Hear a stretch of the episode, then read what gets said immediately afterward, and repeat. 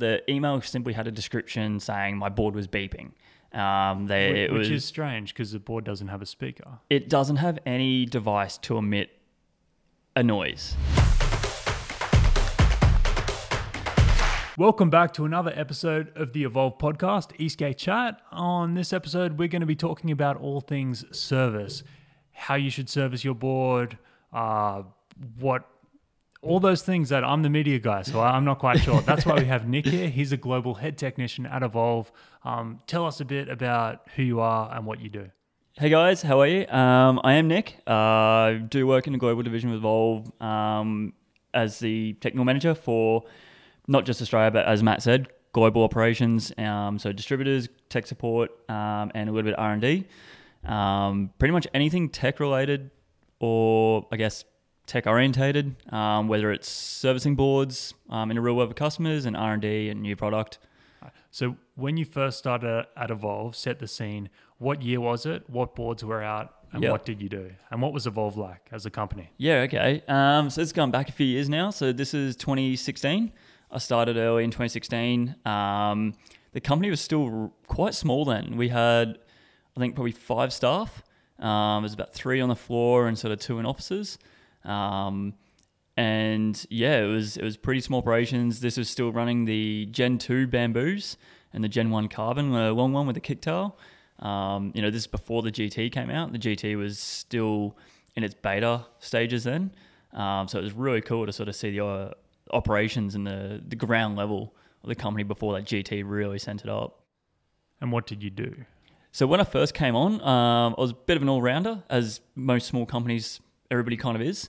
Um, so you know, did a bit of everything. Um, it was like customer service, dispatch. Um, you know, getting hands on with tech on the tools, um, and yeah, sort of you know, a bit of everything at that stage. Uh, so, we've been through a few generations of boards since you've been here. Yep. How has your role in Evolve progressed over the years as the company's sort of grown out and become bigger?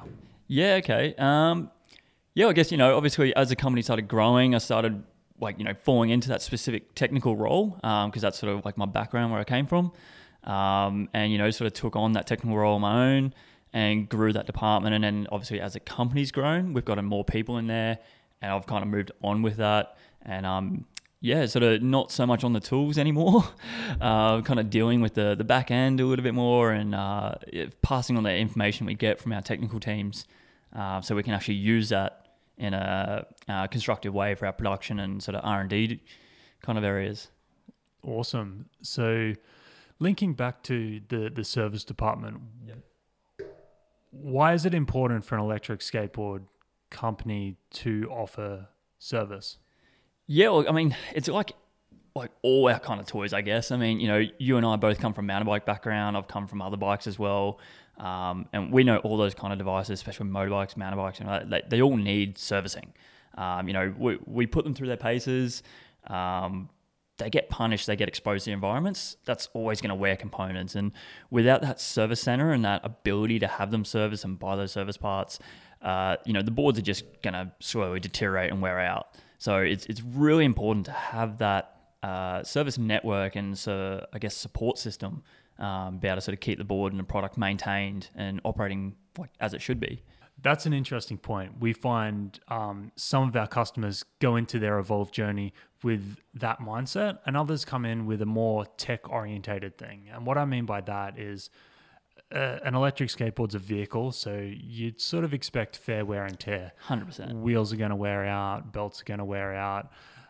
It's going along the ground getting smashed. Whereas, um, you know, a phone or a laptop, you sort of just expect it to work. Yeah. What would you say is a, a fair mindset to expect in wear and tear? Like, if someone's going to buy a board, Yep. what should they be up for? like servicing yeah so i mean that's that's a common question we do get and it's it's a very valid one because you know a lot of people who don't have those kind of bike backgrounds and stuff they're not really sure on the whole servicing thing. Um, as, as a bare minimum for most people who just use a board kind of like a um, maybe a commuter and light use things like that we, we would say like minimum like every six months the board probably should be serviced. And you know we're talking like bearings probably replaced if not at very least cleaned if they're still in good condition. Um, your pivot cups probably replacing, cleaning and um, possibly replacing bushings because they're always going to wear out. And then checking things like, you know, your drive belts, gears, tires, wheels. Those are all those wearable items that are going to be impacted by the environment that the board's being used in. And that's all that varies from customer to customer. So when we have customers who do a lot more off-road use, we tend to see those kind of um, components, especially like bearings and belts, will start wearing out quicker, um, or at least becoming, I guess, uh, affected by those environments quicker. And so if they don't maintain them, then they will actually wear out faster. Whereas if they maintain them more regularly, say like once every three months, then they're still going to get like the same kind of life out of them. So by all those kinds of servicing, a lot of that is stuff people can do at home. Hundred So percent. we're, we're not talking about bringing your board into the service department every six months for that. Correct. Yeah. What should a typical service routine look like? We do have a video on this that you can actually follow, but run people through that. Yeah, so like the, a basic service that we would do in house, if customers do want us to do it for them, would include replacing the bearings. So that's all the wheel bearings and the drive gear bearings. Uh, we inspect the belts and see if they need replacing or whether they're okay.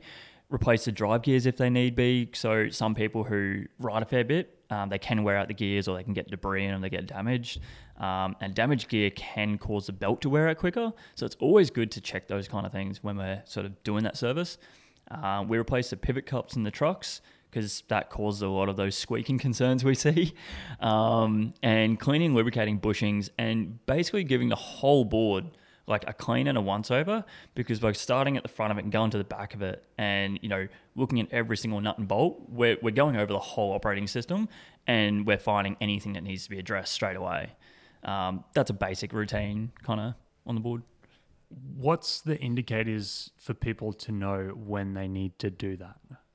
Because if someone if someone's only riding it once every two weeks, Yep. it is probably going to last a lot longer than that six months before Definitely. it needs a bit of love. What should people look out for? The first thing people generally start uh, noting to us if they contact us is like noises. So, you know, that can be noises from the bearings. They can either be clicking or a little bit groany or rumbling. Um, you know, sometimes it's belts, so it could be debris in the belts. Um, we've seen ones like, you know, customers who reported getting less range. And that's typically, you know, all terrains with flat tires. So that's part of servicing as well. Um, those are probably like the main ones that we would have customers contacting us with, and that's like a clear indicator that board hasn't been maintained. Um, so those are like big pointers that we try and sort of get people to look out for. So, with people reaching out to our service department um, with questions, obviously we see the same questions again and again. What are the most common ones, like you just said, with the flat tires? Yeah. What's most common, and what are the implications of that on their boards? Yeah, okay. So, like, one of the most common ones we do see is the whole flat tires debacle. Um, and, you know, we, we've had people reach out with numerous kind of descriptions of what's going on. Some people will say they're getting less range. Uh, some people say they're not getting the same top speed anymore.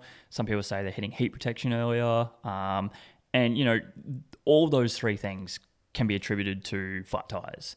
Um, like I think we did a test one time, and like from inflated tires to half inflated, like you know, you draw almost twice as much current. And you think all that's going into them, you're going to get less range, it's going to get hotter, um, and you know, you're going to get less top speed because it's using more power to propel it. And so, you know, that one thing can cause those three concerns from a customer. Um, so that's a really common one that we see, and that's an easy one that we can fix like straight away from over the phone. Um, and it's, it's great because then the customer gets back out riding and they're happy and All they got to do is pump the tires up. So Exactly. that, that's the best case scenario. yeah, When people reach out and you said they give different descriptions, if you're reaching out to the Evolve service team, how much depth should they go into? What should they be actually telling people about whatever issue it might be?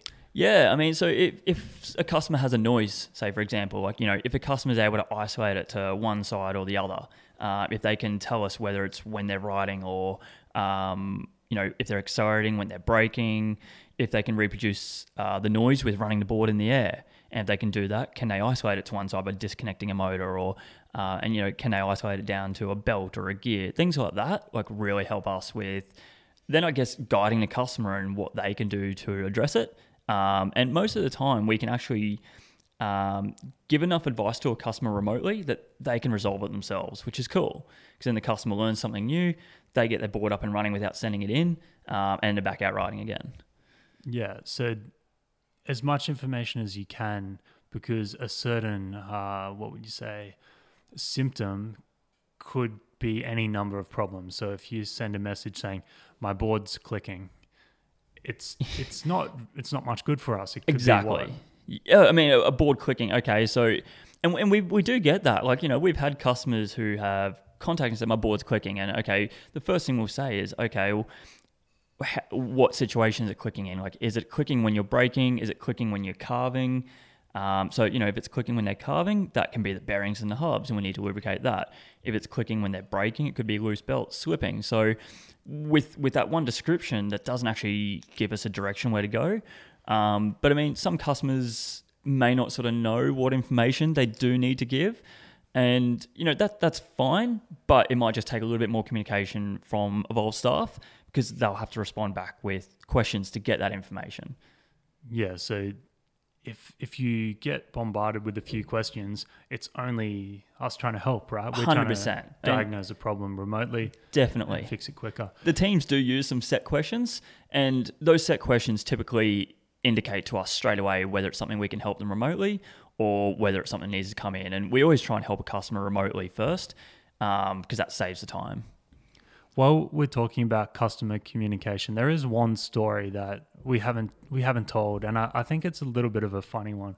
Can you tell me about that board that was beeping?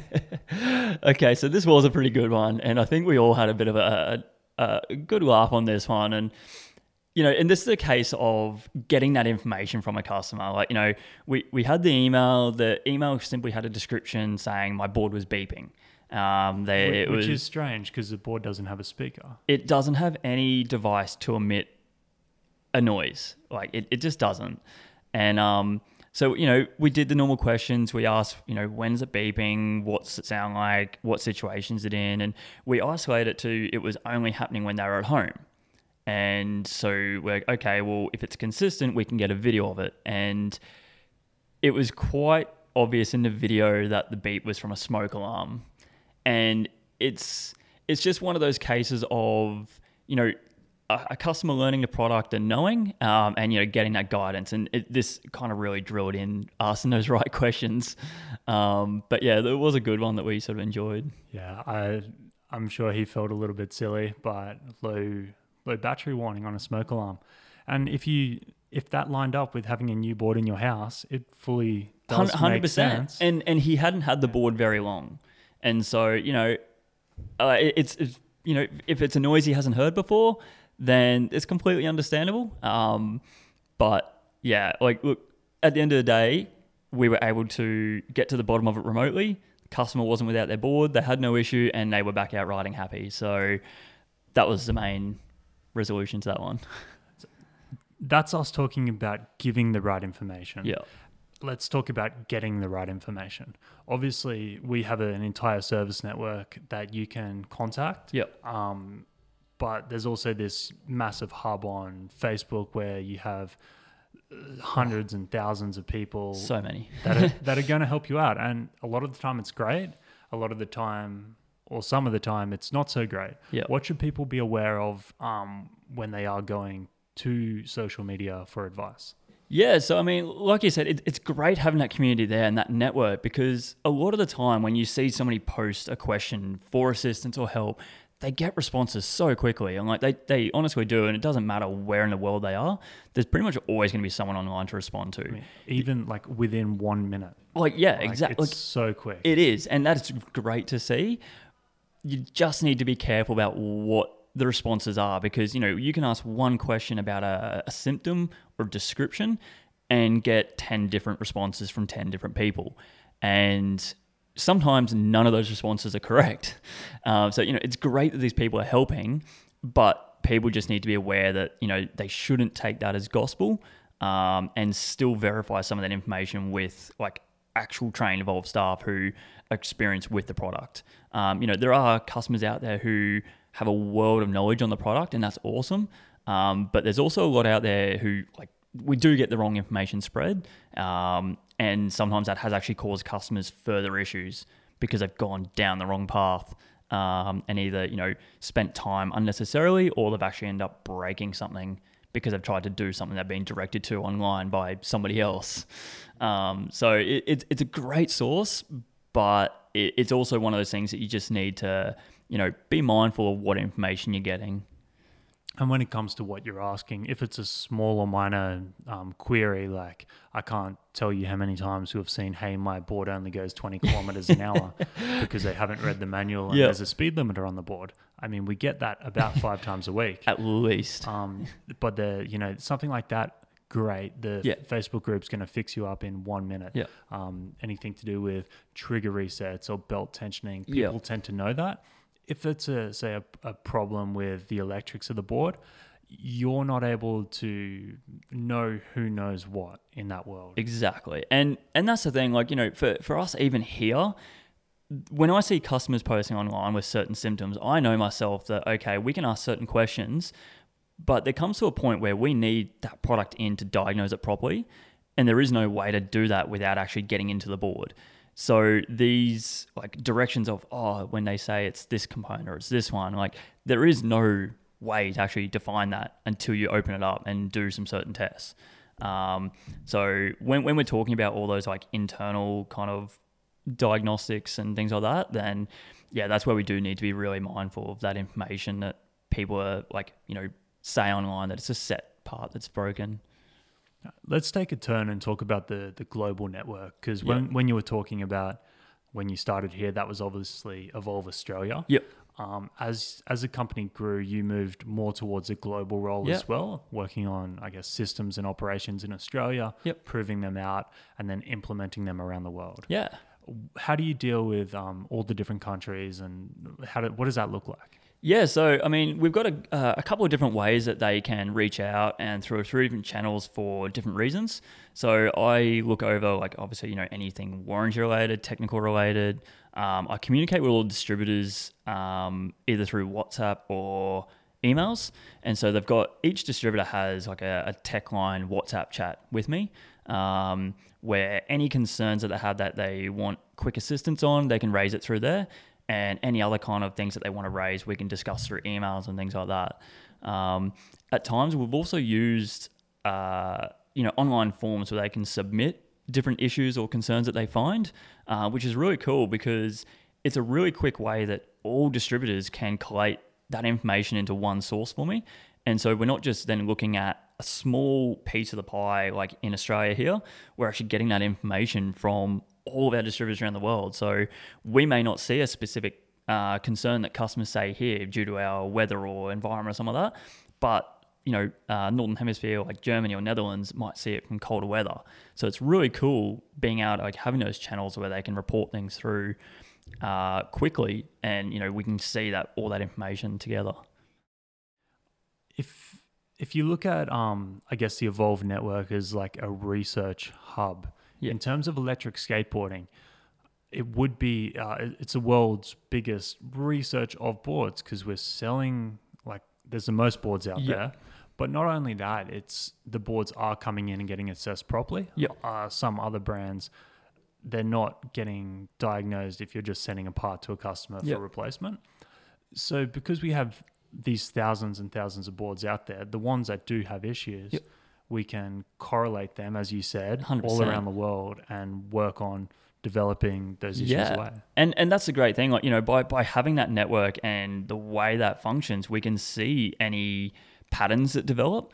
Um, and because you know all that bo- all that product and those boards go through a QC process in each distributor, we've got that moment where if they see something's changed on how something's assembled, or go, oh, these belts need to be tighter or loosened, or um, you know, we can see that there, and then any other trends that we see from customers, we get that as well. So we literally have like what 14 distributors basically acting as like research hubs, feeding information to us, which is like beyond helpful when it comes to development and moving forward. And uh, yeah, you, you couldn't really ask for a bigger platform to get that information from.